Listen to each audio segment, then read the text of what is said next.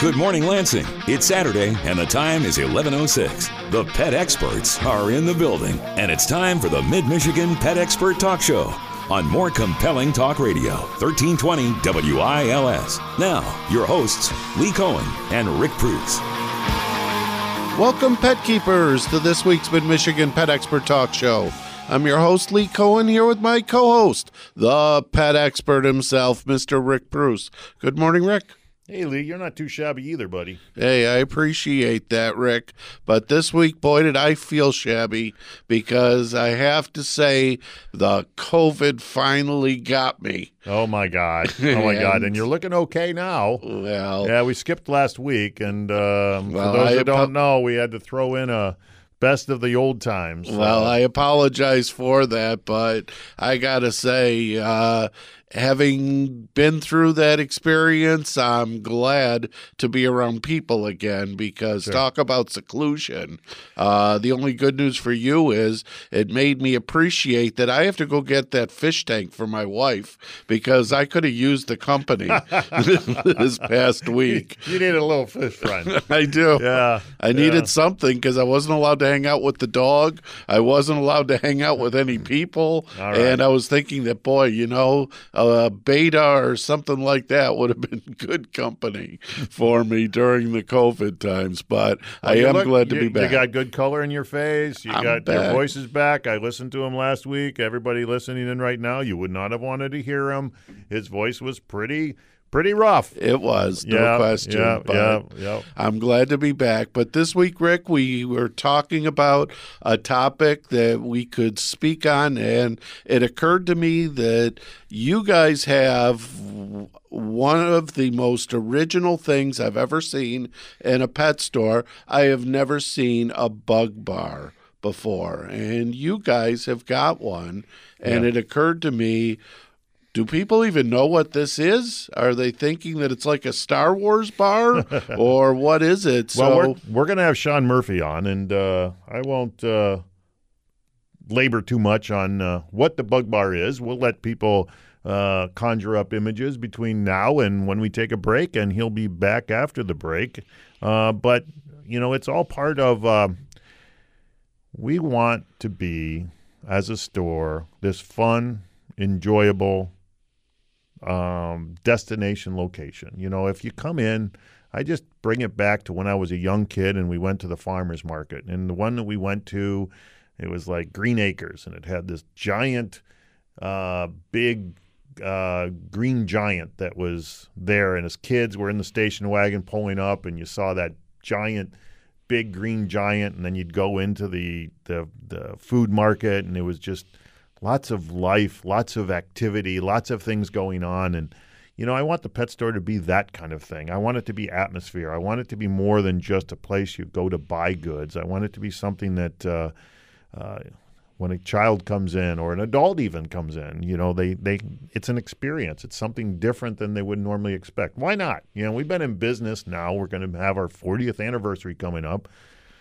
why not each year you're in business try to come up with something that's going to make that store better? And that's what we've always tried to do. And even now i i'm like man I'm, I, I i kick dirt and and i get like annoyed that this isn't done or this isn't accomplished or this is falling apart or this what. But on any given day i have to be thankful thankful for all of our customers everybody that shows up which we have lots of people showing up all my employees that are just like rock stars. I can't say enough about them. Uh, it takes quite the talent and quite the energy to make a store like ours work, and and it works. So I'd be uh, so I'm glad you thought about this as a topic this week because I think it's worth talking about because it's a very integral part of what makes Preuss Pet successful. And um, well, plus Sean Marf- Murphy is a pretty interesting character in and of himself. Besides being a zookeeper up till the time he came back to Preuss, he was there for, I think it was 10 years. He was a, a zookeeper um, at three different zoos. Uh, he has just a world of experience. And uh, listening to him on the radio, it's good talk. Well, to me, the other thing is if you're not a reptile keeper, I don't think most people recognize what these animals eat. And I don't think that it's ever even occurred to a lot of people that keeping insects alive inside your store is what you need to do in order to take care of these animals. And it's it's just it's an interesting topic that I don't think a lot of people think about. Uh, mouths to feed, and in the case of us, thousands of mouths out there that need cared for. You know, we we need to provide that lifeline. It's a lifeline. Yeah. You know, where will that li- lizard be, that reptile be, if it doesn't have that small animal? Well, the good news is they're probably in line at the bug bar. And we'll talk about that with Sean Murphy right after the break on the Mid Michigan Pet Expert Talk Show on 1320 WILS.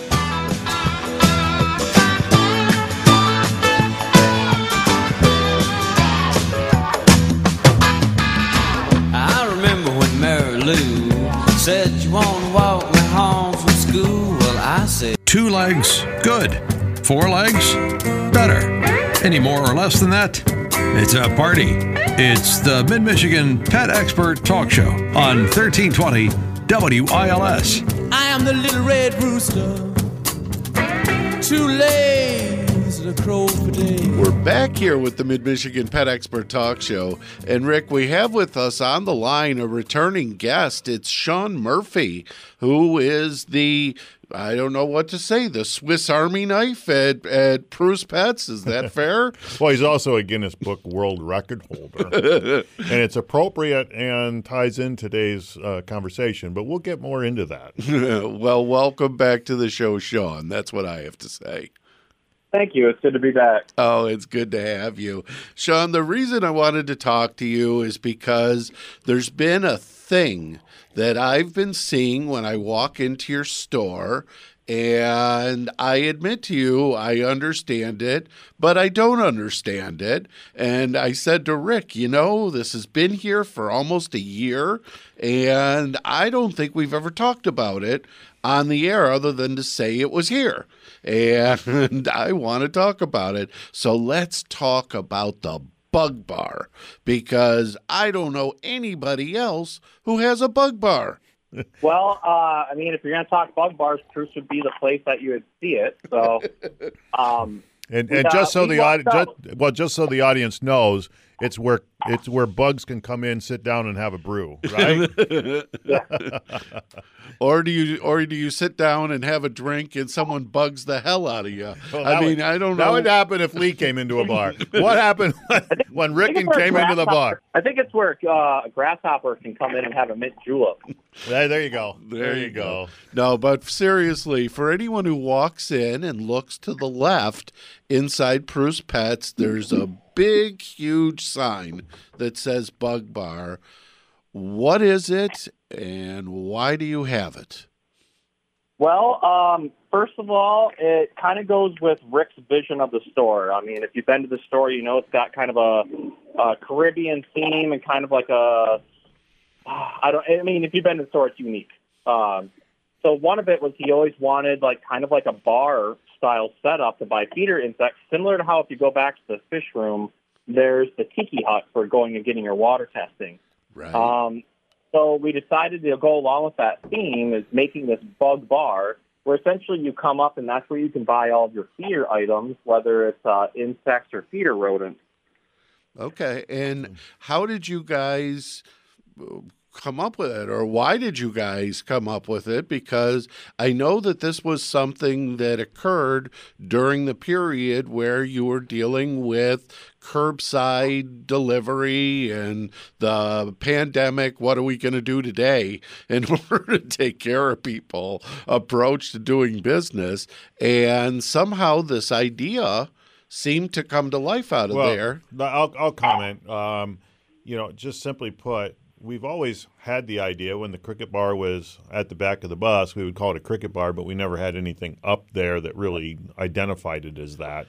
Um, but I think what you're pointing to, Lee, is the fact that the big thing about COVID when we were closed down for up to two months is we weren't closed down, we were roadside, it, you know, curbside. It was incredible how much of the percentage of our business was people just needing bugs. And um, so it, it kind of waited on us as far as you know is there something we could do better to improve service at the at, at the bug bar? And um, i'm not sure who it who came up with the idea. And it might have even been sean but uh, somebody came up with the idea.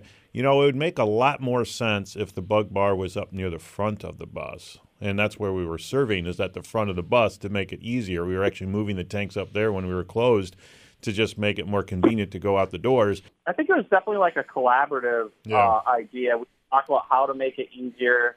Again, I don't remember who suggested putting it where it currently is, but I know the it coalesced as like, you know, me, you, Kerbay, Steve, and then um, our good friend Brian Russell, who runs uh, his own business called Curb Stalker, where he picks up materials and reclaims them uh, to get better use out of them.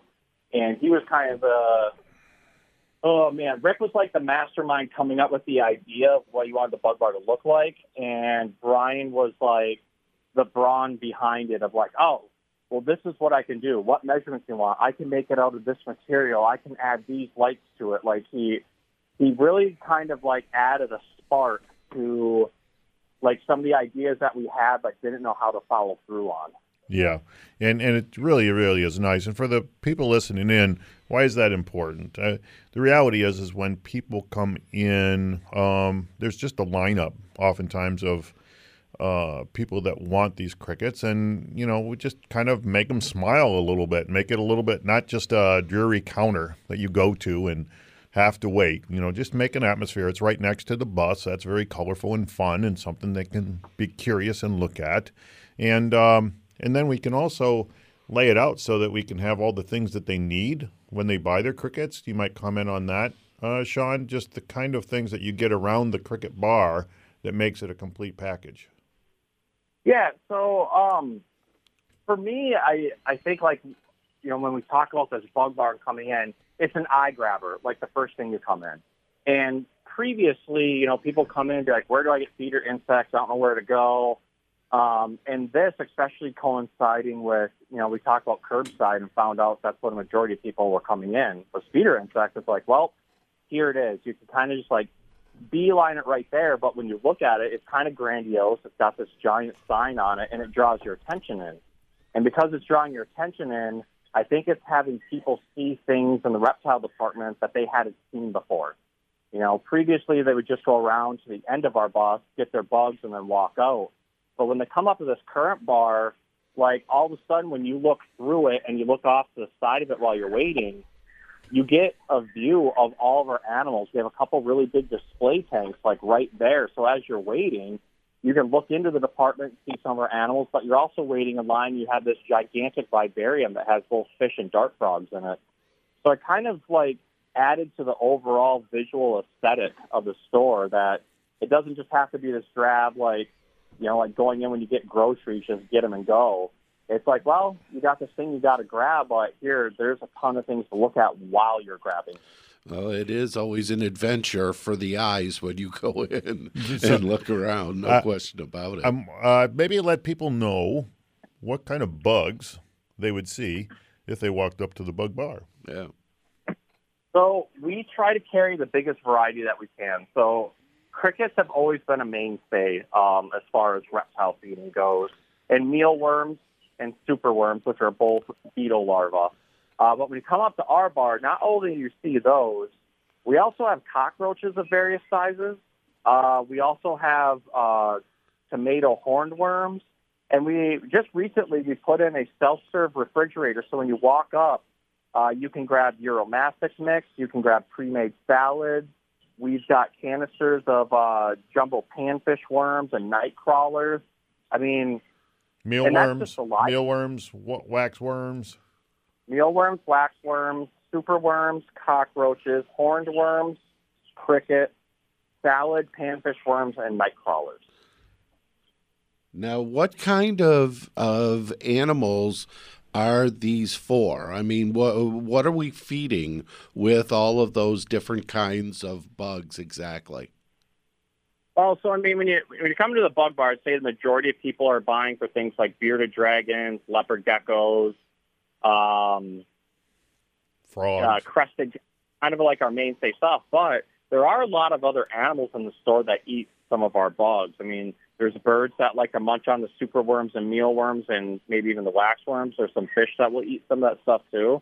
Um, so we don't see it as just an all-inclusive reptile room thing. You can kind of come up here and get things for any of your animals. Um, like I said, we have a self-serve salad bar up here. Essentially, uh, you can grab different size container salads, and those are good for your small mammals. Uh, again, there's fish and birds that will munch on that stuff, as well as our our reptiles.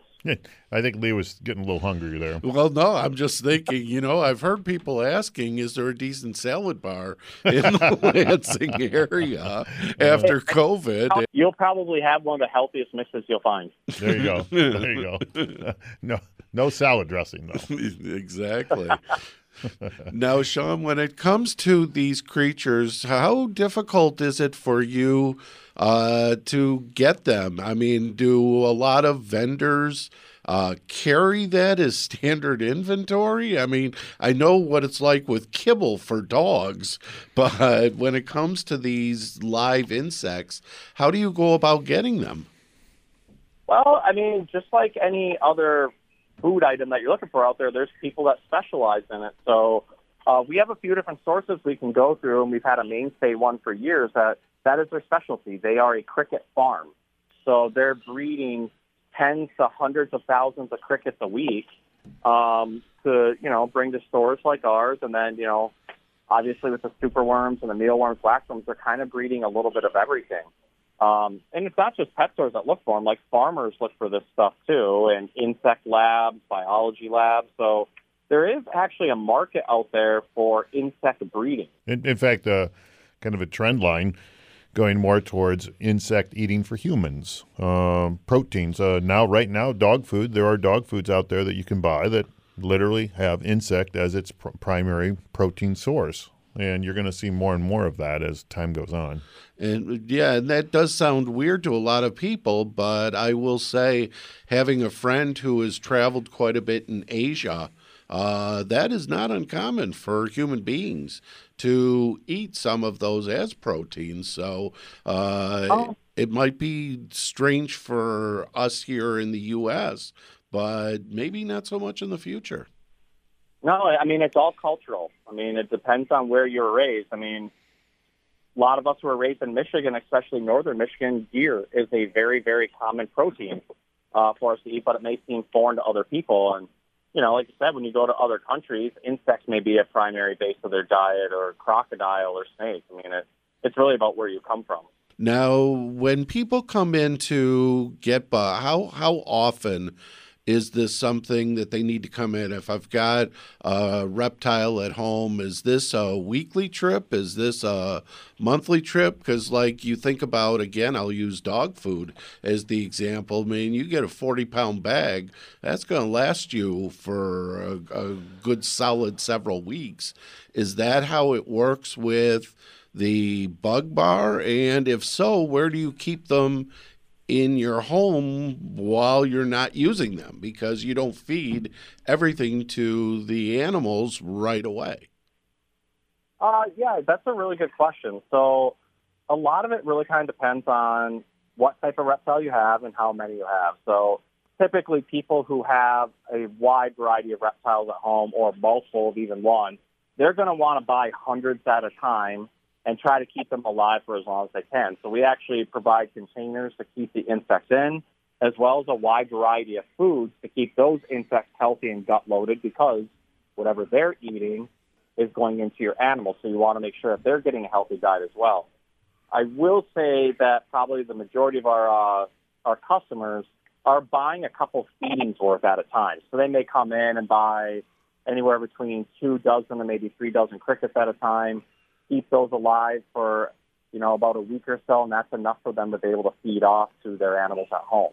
And what's interesting about um, some of our insects is it the crickets are a perfect example, and then the accompanying fruit fly. You know, when somebody has a, a certain sized animal, they may need something that's so small to feed them that it's even hard to see, like the the, the, the tip of a, uh, a pin. They, they're actually called pinhead, pinhead crickets, right? Um, but uh, as that animal gets larger, they proceed on with uh, with with a bigger diet. So we have like six different varieties of crickets. Or I think it's about yeah, I think it's six, at least Yeah. five different varieties of cricket sizes, as an example. Uh, we're going to have to take a break here, Sean. I'm gonna I'm gonna call an audible here, and we're going to do a halftime show when we're done with the break. We're going to talk about um, your world record holding.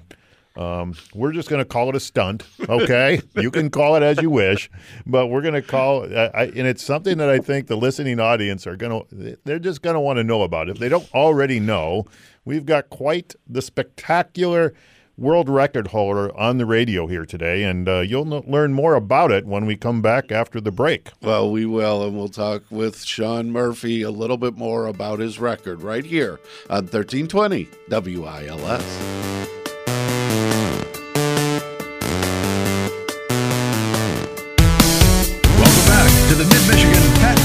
Talk Show on 1320 WILS. Here are your hosts, Rick Preuss and Lee Cohen. It's 9:35 and we're back here with the Mid-Michigan Pet Expert Talk Show. And we're talking this morning with Sean Murphy, who is with Preuss Pets. And Sean, before the break, uh, Rick brought up something that a lot of people may not know about you, but if you've been around for, say, 10 years, uh, I don't think you could forget this little factoid about Sean Murphy. So, Rick, why don't you go ahead and jump in and ask the question? Well, it'll be a mouthful. So, so everybody loves a cockroach, right? We're just enamored by cockroaches. Not to mention the Madagascar Madagascar hissing cockroach, which tends to get uh, two and a half inches long, maybe three. Um, and then the question came in Sean's head. I wonder how many of those Madagascar hissing cockroaches I could fit in my mouth. So we'll we'll let you take it from here, Sean. And they weren't dead, they were alive. Alive, kicking, They were very, very, much, very live. much. So it was um, part of a Halloween celebration that we did here at Preuss, um, man, like 12 or 13 years ago. And it was to raise money for Harris Nature Center uh, so they could build a new nature overlook. Um, but it came about uh, because we had watched a video online of a guy at a like a fair or a festival in Kentucky stuffing cockroaches in mouth. So it kind of became this joke of, oh, like I have a bigger mouth, I could probably do more than that. So um, Rick got wind of it. We decided, hey, let's go ahead and do it for our Halloween thing, and we'll raise some money while we do it. Um, so we found out that the world record had been 11 hissing cockroaches uh, held in a person's mouth. So we decided to see if I could beat it, and actually started like training for it, you know, and uh, I hear the Rocky Uh, music right now. yeah. So, yeah, I, I trained with um, one of our former workers, Kevin Hill, and we did all these funny training montages of me stuffing marshmallows in my mouth and everything else. Um, and then when the event came, I uh, I smashed the previous record. I ended up doing 16. So Guinness heard about this, and so we got like a an educator and filled out all their forms and everything to get me officially in the, the record book. Um, and there ended up being a couple issues with the paperwork. So then they sent me out to LA and we shot a pilot episode of a Guinness TV show where um, Jamie Kennedy hosted it and they had people go head to head with uh, doing these world records. So I ended up like, you know, doing the record out there and was officially recognized. But then they scrapped that TV show and wanted to shoot a different version of it. So I actually got flown out there again. And on the second time, um, I started doing it, and I usually count, um, so I know where I'm at. That way, I can tell them to hit the timer. And on this occasion, like the third or fourth cockroach in, it got lodged in my throat, and I was trying not to throw up, and I just started stuffing them in my mouth as quickly as I could without even counting them. And I got to the point where like I just couldn't hold anything. I told them to count, and they go through. Uh, I hit the timer, spit all of them out, and it turns out I had 22 uh, in my mouth. uh, unfortunately, unfortunately, one passed away, so the official record then became 21. So, Gotcha. Gotcha. Um, I not only smashed my own record, I just completely obliterated the original record too. So, and uh, something that would wonder in thinking, could this possibly be harmful? Uh, talk a little bit about uh, kind of the the characteristic of putting them in your mouth. Um, well, I mean, they are pretty big. They all had to be at least two and a half inches long. Um, and hissing cockroaches have an exceptionally hard exoskeleton. Uh, but one of the primary defenses is they actually have these really barbed legs, really, really thick, uh, just basically needles coming off of their legs.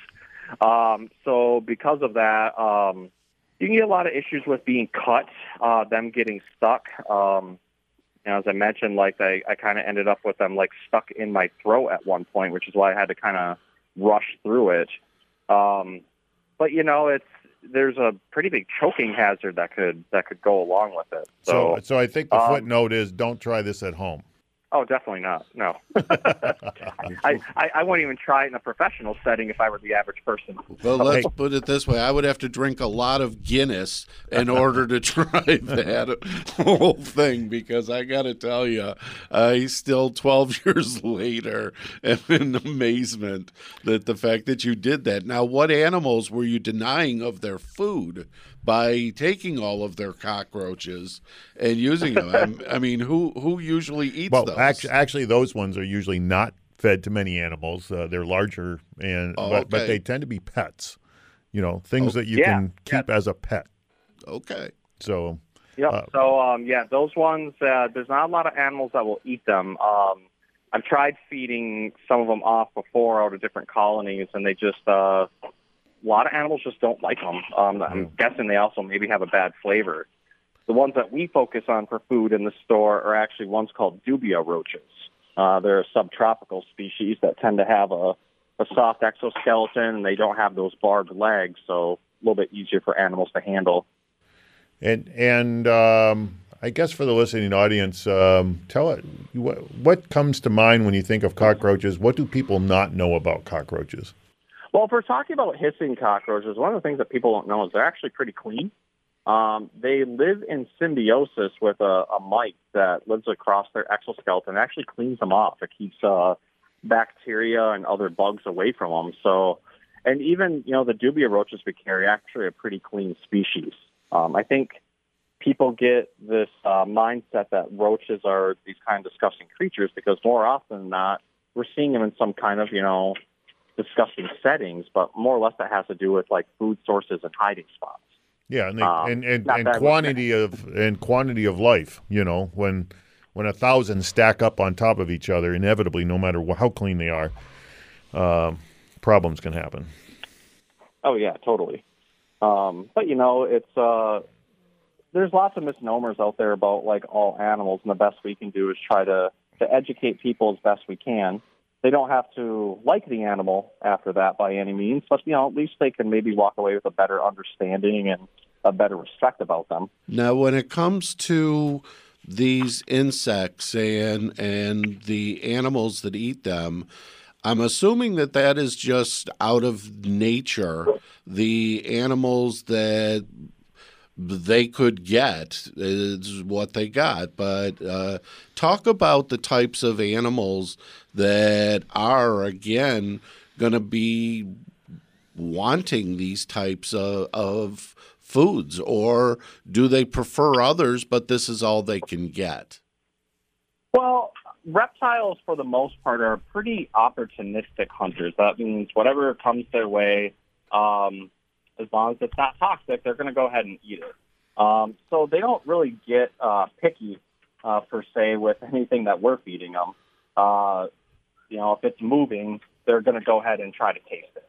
So what we try to do is offer up the best uh, quality as far as nutrition goes uh, to any of our animals. So that's why you know we focus a lot on what our cricket and cockroach diets are. We make sure that they're getting gut loaded full of plenty of good vegetable nutrients, that they're fully hydrated, that they have good protein sources, and then that way, no matter whether we're feeding out the cockroaches, the superworms, or the the cricket, we know our animals are getting the most nutritious thing they can out of it. And and uh, we tend to dust the crickets. Uh, talk a little bit about that. Yeah, so This is uh, where chemistry comes into play, and I, I will say for someone who's taken like six semesters of chemistry, this is the only time I ever use it. We look at phosphorus versus calcium. So exoskeletons of a an insect are primarily made up of they're made up of chitin, which is phosphorus based. But for a reptile, they need calcium in their diet, otherwise their bones get brittle. Essentially, especially for a lot of diurnal reptiles, day active ones, they can get what's called metabolic bone disease. And that's essentially osteoporosis for reptiles. So if they're not getting enough calcium, along with not getting enough exposure to UVB radiation, which they would naturally get from sunlight, but get from replication bulbs in captivity, uh, their bones get brittle. So as a supplement, we actually have a variety of calcium powders that we offer. Um, one of the main ones we recommend is called Mineral, but there's also some stuff by Repashy, like we have um, like vitamin A plus is, is a really good one, for example. And what we do is we throw all those insects in a bag or a cup. We pour a little bit of the, the calcium powder on, shake them around, basically shake and bake chicken, so they get coated in it.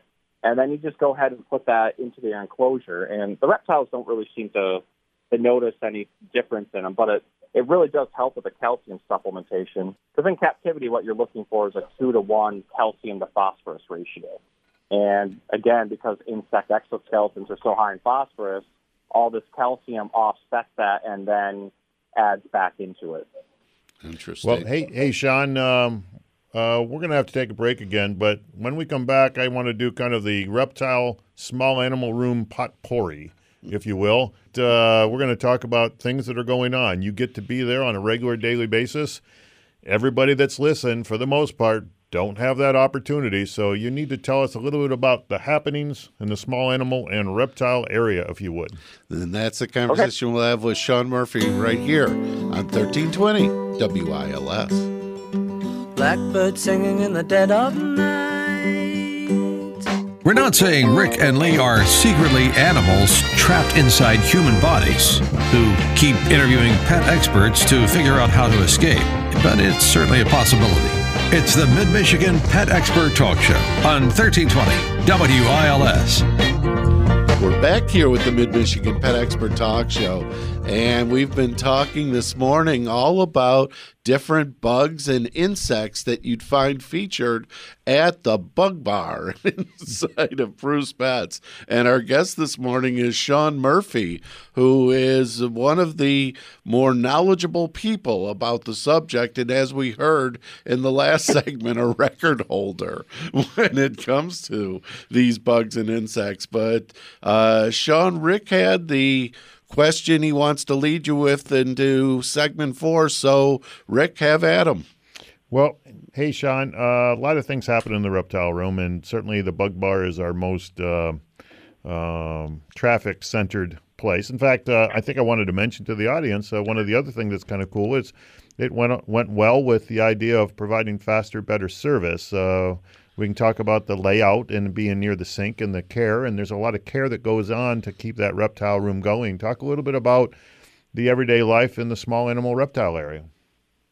Yeah, so I mean, um, coming in each morning is a lot like working at a zoo. I mean, the, the first thing you do is you, you come in, you check all of your animals' health, make sure everybody's in good condition, and that all your equipment is in working order.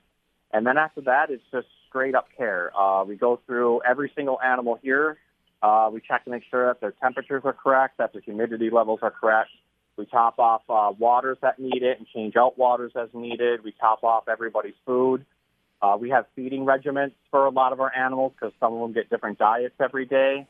Um, and, you know, coinciding with the bug bar, we also have to do all that with the insects. So we make sure our insects get cleaned out every day, as well as providing uh, nutritious diets for them. Like we actually give our uh, our crickets a lot of our veggies that we feed to our reptiles, along with some like protein sources and some uh, cricket bites based food. Um, it, there's a lot that goes into daily care for animals. I mean, you, if you kind of compare it to what you do at home, just extrapolate that to you know three or four hundred animals per department, and that's what you're doing each day. Yeah, and the um, Grand Central Station of employees, not so much customers. Customers, yes, uh, the the bug bar is a substantial place and then just the overall traffic around to see all the animals and kind of check things out all departments seems to you know buzz but the the Grand Central Station for the reptile room has always been this. Uh, the, the employees has always been the sink area and the cutting block area. You know, it's just the most time consuming, and that's where you are if you're not with a customer.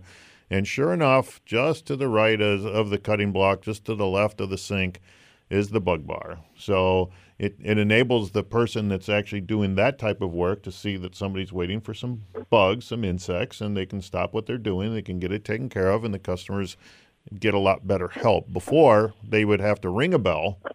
And uh, my employees got trained pretty well at that. It was uh, it was quite the Pavlov's uh, uh, I was event. just thinking that. yeah. You took the words right on my mouth. I was gonna say it's a Pavlovian response where like instantly you kind of shiver a little bit. You're like, oh, somebody else is over there. And And, You know, you- yeah, what- yeah, yeah. one of the things we really wanted to focus on was uh, was efficiency, and that running back and forth just didn't really.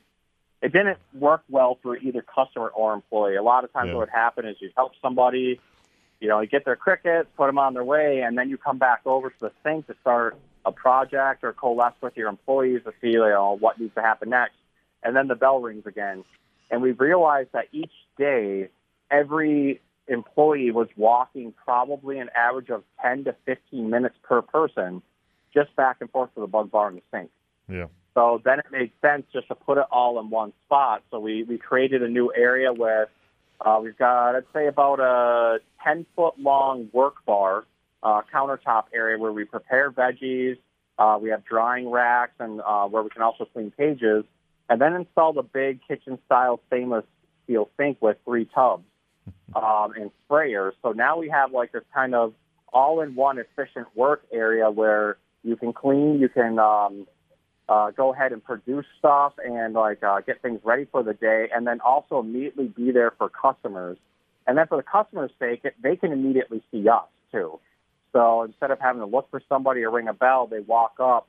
There's almost always somebody up there, and they guys just immediately get their order. It, it, it's uh, kind of like Champ's Restaurant, where you can actually see the, the things that are being produced.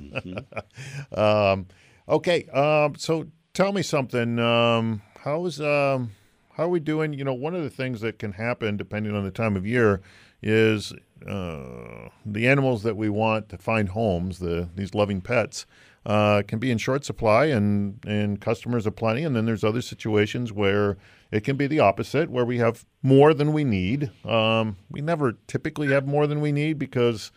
Uh, well, we can kind of control that. But what are the animals we have available right now that one might want to know about, uh, especially maybe in the small animal department, but you know, department wide? How's it looking? Uh, you know, department wide, we do our best to keep up on customer demand, especially since we do a lot of in-house breeding. You know, we don't want to be getting from large farms or anything like that. We we try to be sustainable. Uh, but as you mentioned, it goes seasonally. So um, recently, we had some degus uh, give birth. So we have in-house bred degu babies here. And for those of you who don't know what a degu is, they are a cousin to the chinchilla, but they basically look like a giant gerbil. So imagine a gerbil about the size of a softball uh, that is hyperactive and loves attention and can bond to people really easily, and, and you have yourself a degu. Yeah, and they live quite a while. So that's that's one of the beauties. Uh, you know, if there's one thing that you would compare this to as far as personality and temperament and overall, like, hey, I want to have a relationship rather than an animal to look at, it would be kind of in the same general ballpark as a rat, maybe a little bit more hyperactive, but uh, lives quite a bit longer. Yeah, definitely. Um, like you said, being a cousin of the the chinchilla, they could be hyperactive, but also you know active to people. But they do have a very personable style to them, much like a rat, where they like to be in bonded pairs. And if you don't have a bonded pair, you become their new playmate, essentially, the one that they want to bond to. Um, so they become an animal that hangs out with you wherever you go. You can put them in the, you know, the hood of your, uh, or sorry, the pocket of your hoodie. Um, you know, you can let them run around on the couch with you and play and stuff like that. And unlike a rat that typically lives about two years, uh, maybe two and a half, degus you're actually looking at over five years, um, much longer lifespan. Um, and as we all know, like losing a pet is no easy task. So um, having something with a little bit more longevity uh, really works out better for certain people. What kind of food do they eat? So degus are one of the few animals, aside from humans, that can very easily get diabetes. Uh, so we have to have a very regulated diet for them. They have a special pellet blend, uh, pellet blend that is very low in sugar. Um, we can give them some treats, so we'll include a little bit of uh, you know pumpkin seed in with their diet. But for the most part, it's just a a uh, pellet based diet for those guys. And I, I think about all this when uh, we're going into the summer season, right? Uh, kids are starting to get out of school. Uh, they got lots of companions and friendships at schools, but sometimes you never know. You know, you might want something that might keep keep your child more interested, more active, uh, kind of some companionship above and beyond what uh, they might be getting uh, elsewhere in the summer. So, you know, I thought of uh, degu. You know, uh, what kind of age group would that be for, and what other animals do you have there that might be worth considering? Well, you know, the, the age group thing is always interesting because we kind of look at, you know, the the independency of the child and their maturity level. But for the most part, I would say degu is good for kids over the age of five or six, um, if the parents are definitely helping in more with like how they're taking care of them. But uh, as far as like being independently cared for by a child, you know, eight, nine, ten years old and above, uh, degus work out really well, uh, just like rats do, um, or guinea pigs as well. Guinea pigs are a great pet for So, small such children. a great pet. Such a great pet. Yeah. I know they're one of your favorites, Rick, and uh, I, I have to tell everybody this. When I worked here the first time, I wasn't a huge fan of guinea pigs. Like, I love them because I I love all animals. That's why I'm involved in animal care. But they weren't one of those things it's like, oh yeah, guinea pig, I really want those. Something changed in me the second time working here, and I absolutely love guinea pigs now. Um, something just clicked with like the cuteness of their face, the way that they like to chirp and talk to everybody. Um, the way that they can become a very cuddly animal, one that enjoys interaction with people. I guess that's something I never really experienced before, but somehow experience now. So Uh, we want to thank you so much for your information. We've been speaking with Sean Murphy from Preuss Pets. And uh, Rick, I'm sorry to say that we have to say goodbye for this week, but we want to thank our producer, Bruce Warner, and my co host, Rick Preuss. This is Lee Cohen wishing all of you a great weekend and a great week ahead. We'll talk next weekend on the Mid Michigan Pet Expert Talk Show. Meantime, all of you have a great Memorial Day weekend and please take good care of your pets. Have a great week, everyone.